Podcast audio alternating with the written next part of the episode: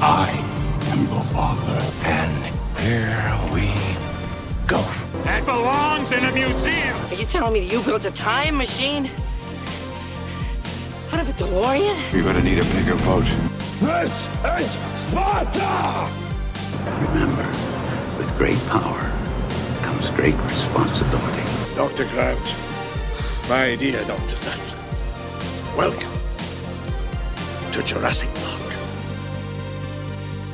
Welcome back to Easily Entertained on this, our 39th episode, our one year anniversary of the podcast. Woo! Woo! Down here. Woo! It's wonderful. And you may be thinking, 39, that's not that's not right. If you're doing a weekly podcast, you would have had 52 episodes.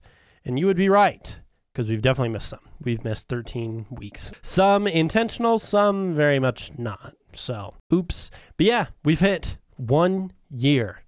And I think that's crazy. Thank you so much for listening if you've been from the beginning or if you're semi new, whatever. If you're a listener, you're awesome. But yeah, it's kind of exciting. We've gone through big changes. We initially started off as just audio for the first couple episodes. We switched to a video format in my old apartment, just in my bedroom. And now we are co hosted and have kind of like an actual podcast studio in my apartment now. It's fantastic. It's so. It's so sick, actually. Uh, later this week, I'm going to be having a video over on my main YouTube channel. Uh, you can just search it up, Bryson Oleson. That you will find it because I'm the only one, as long as you spell Oleson right, O L E S O N. But I'm going to be doing a video on what it's been like hosting a podcast for a year, how to get into it, what are some challenges I faced. But yeah, so go check that out. It'll be out later this week. Yeah, and so today we are talking Jurassic Park The Lost World.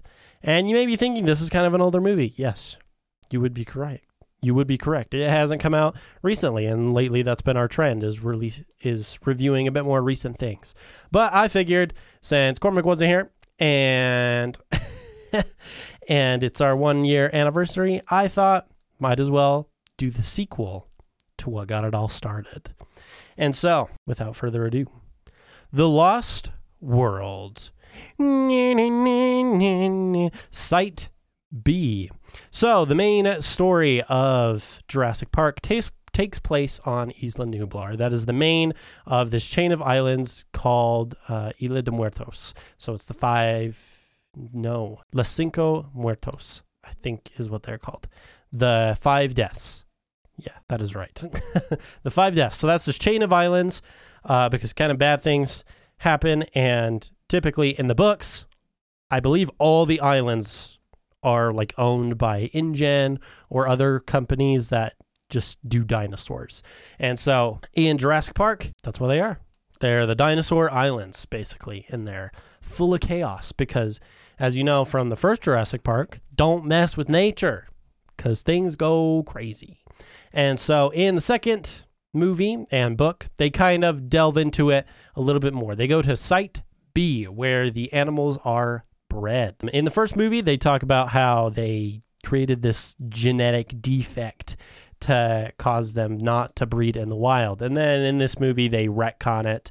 And I believe it's a part of the Lost World book. I'm not entirely sure.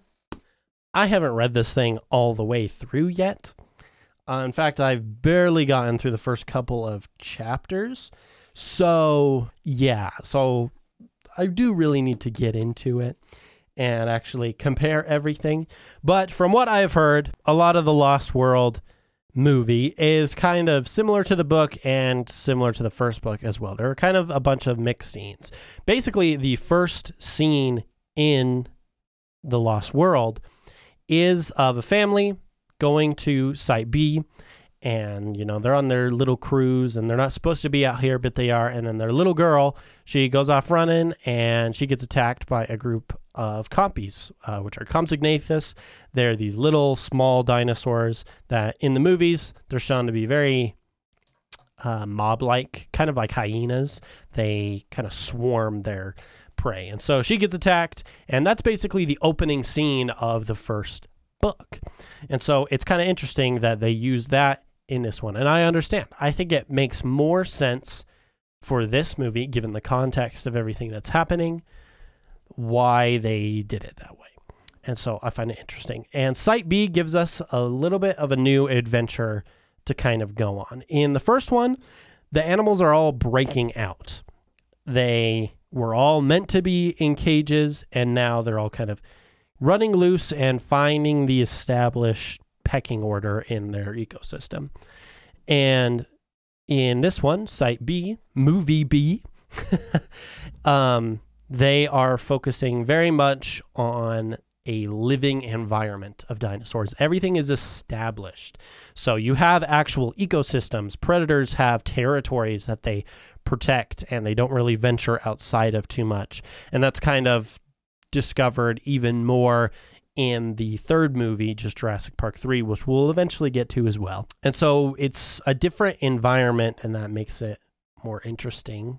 And well, not necessarily more interesting, it makes it interesting in a different way.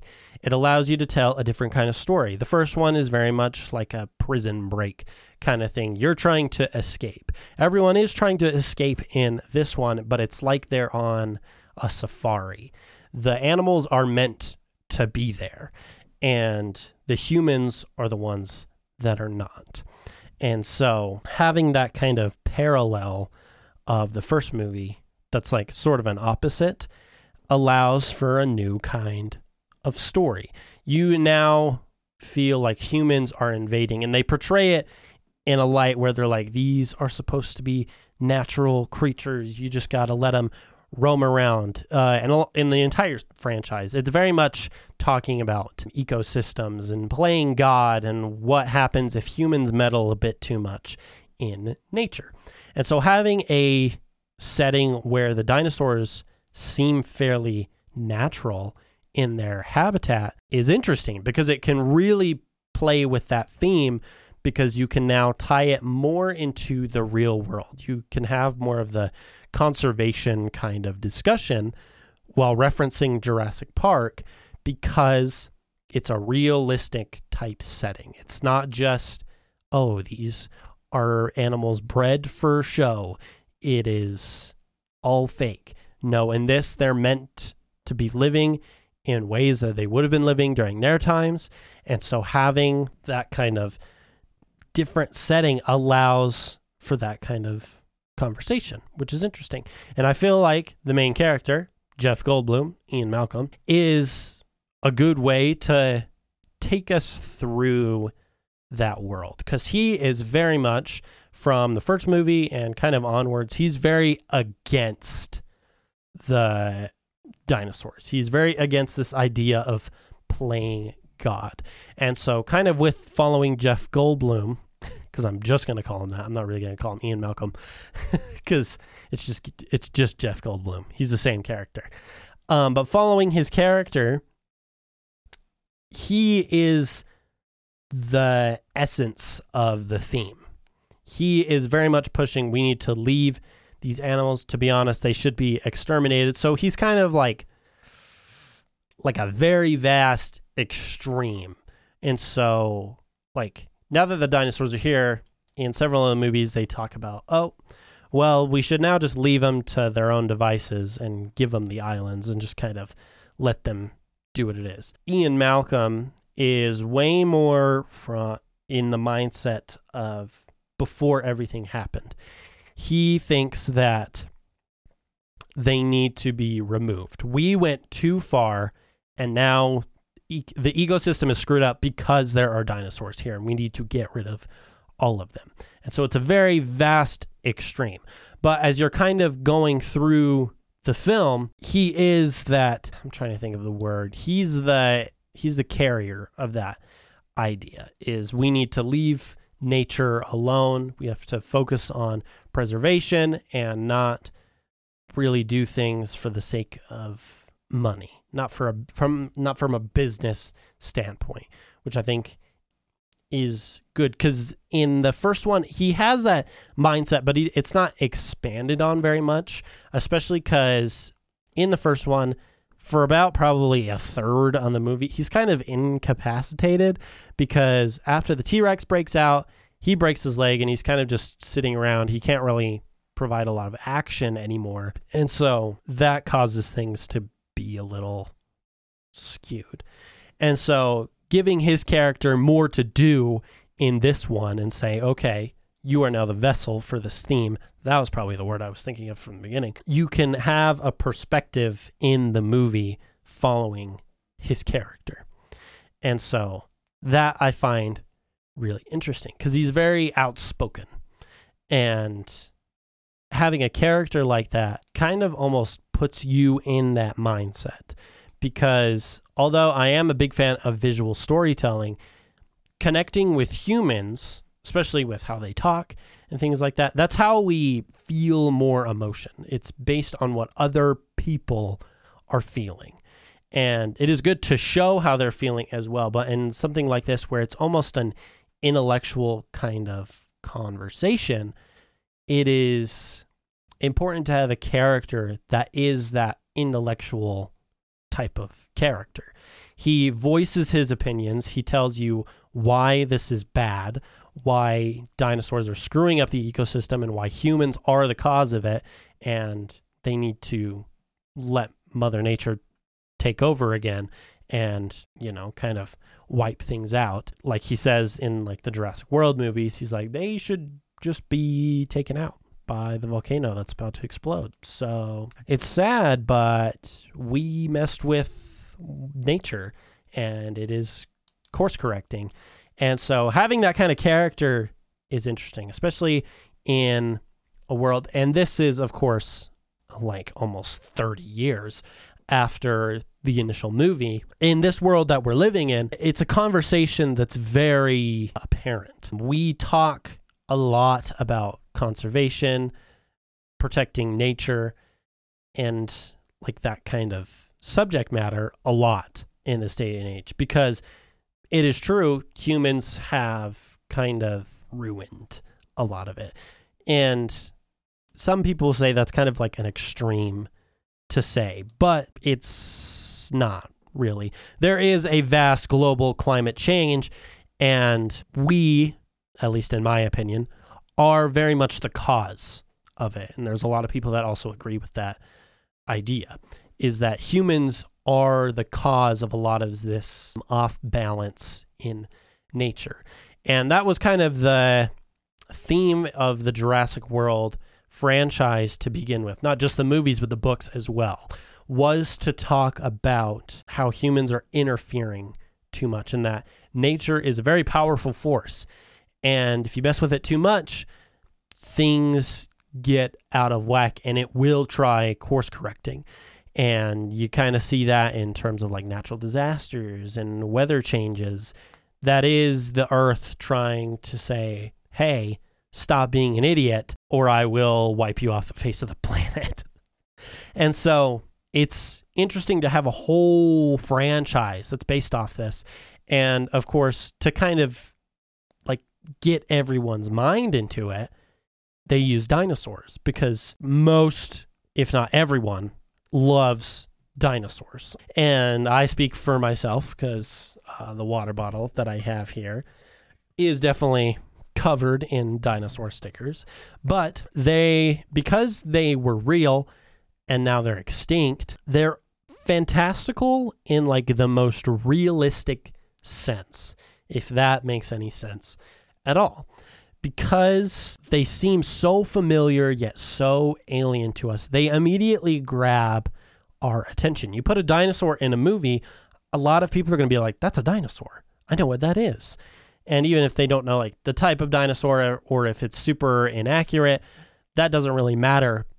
It's that recognizable thing of something that once fit in the nature of the world it's almost like internal DNA type thing, like a very distant, instinctual type memory of just life in general, being like, we remember when dinosaurs were around, when that was actually a thing.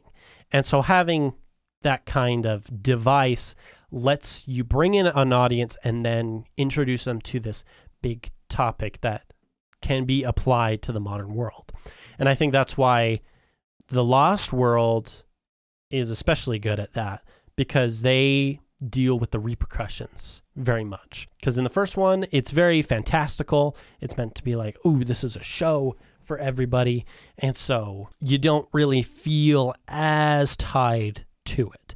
But the Lost World, they deal with the repercussions because, especially near the end, they bring the T Rex to the mainland and it starts wreaking havoc. Okay, now it's affecting humans. So now the conversation of like preservation and conservation is like very important. Now that subject matter is a part of humans and it's affecting humans. Dinosaurs are breaking out and they're killing people, and this is a direct result because humans brought them back.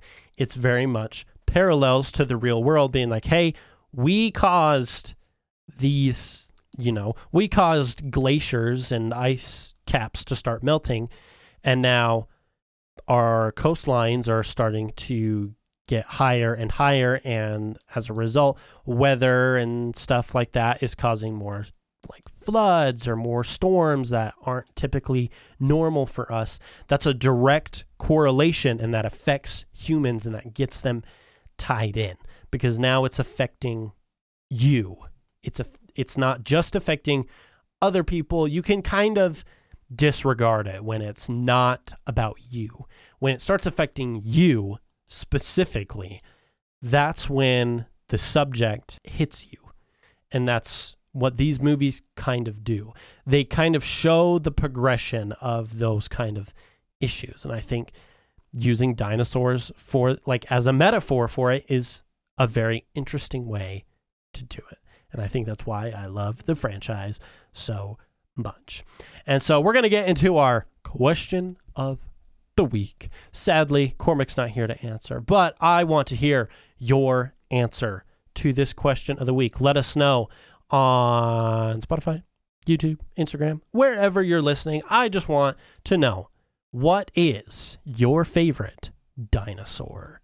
I know it's kind of a crazy question. It's kind of hard to pick a dinosaur if you're really into them because they're so awesome and there's so many good choices. I personally can't really pick because I have like three, but I do want to know what is your favorite dinosaur? Mine, like I said, I have three. And I have three for several different reasons. One, the Carnotaurus, which stands for the meat eating bull, which is from Brazil, I believe is where they were discovered. If you've ever seen Disney's Dinosaur from the year 2000, the main, like, they call it the evil dinosaur, it's the Carnotaurs, is what they are. In the movie, that's what they call them, but it's a Carnotaurus. They're very those ones are very bulky, but that's the the movie is the reason why I love them so much because that was one of my classics growing up. It was released the year I was born. I loved dinosaurs from an early age and I never really grew out of that phase and so that kind of stuck with me through that movie. Number 2, the Utah Raptor. One because raptors are cool. Second, the Utah Raptor from Utah, from where I am. That's crazy. And three, it was the biggest raptor there was, which is kind of nuts. It was the size of actual people. In Jurassic Park, the raptors that are like kind of exaggerated on, they're told to be velociraptors, but they're actually based off of another dinosaur very similar to the Utah raptor called the Deinonychus, which I believe is from Wyoming. But while Jurassic Park was being made, the Utah raptor was discovered. And so it was kind of funny that like one of their consultants, uh, I don't remember exactly who, they had shown him like a prop of the raptor claw in the movie. And then they were like, "Oh, cool! I got a real one." And they're like, "What?" And they showed him a Utah Raptors killing claw that was like six inches, six seven. I can't remember exactly, but it's massive in its length, and it looked just like the movie. And they were like, "Oh my gosh, that's crazy!" But obviously, it was too far into the movie that they could really change things, and so that also made it like more closer to the book as well. And so, yeah. So I really like the Utah Raptors. It was really cool. And then third one, it's called the Allosaurus. It's another one from Utah. It's actually considered Utah's state fossil because they found more here than anywhere else. And what does it mean? I believe it means crested lizard. Crested lizard? Different lizard. That's what it is. So the Allosaurus has two crests right above its eyes. It is very often mistaken in like popular media for a T Rex, but it was in the Jurassic area. Area Jurassic era, so it was way earlier than the T Rex, but fairly comparable to like uh like a middle age not middle age like teenage T-Rex size like it didn't get as big as T-Rex but it was still a massive predator and for the time it was the apex predator there were predators that were bigger but they couldn't really compete with that dinosaurs hold because there were so many Allosaurus. They definitely were the apex predators. And yeah, I like the, all those three. I really want so on this bottle for any visual viewers, these are all dinosaur skulls that have like floral arrangements around them. I really want on my left arm like a half sleeve of a floral arrangement with those three dinosaurs skulls because I think that would just be so cool. But yeah. Anyways, that was our question of the week. I want to know what is your favorite dinosaur? And until next time, this is easily entertained. Thank you for one year. You have been entertained.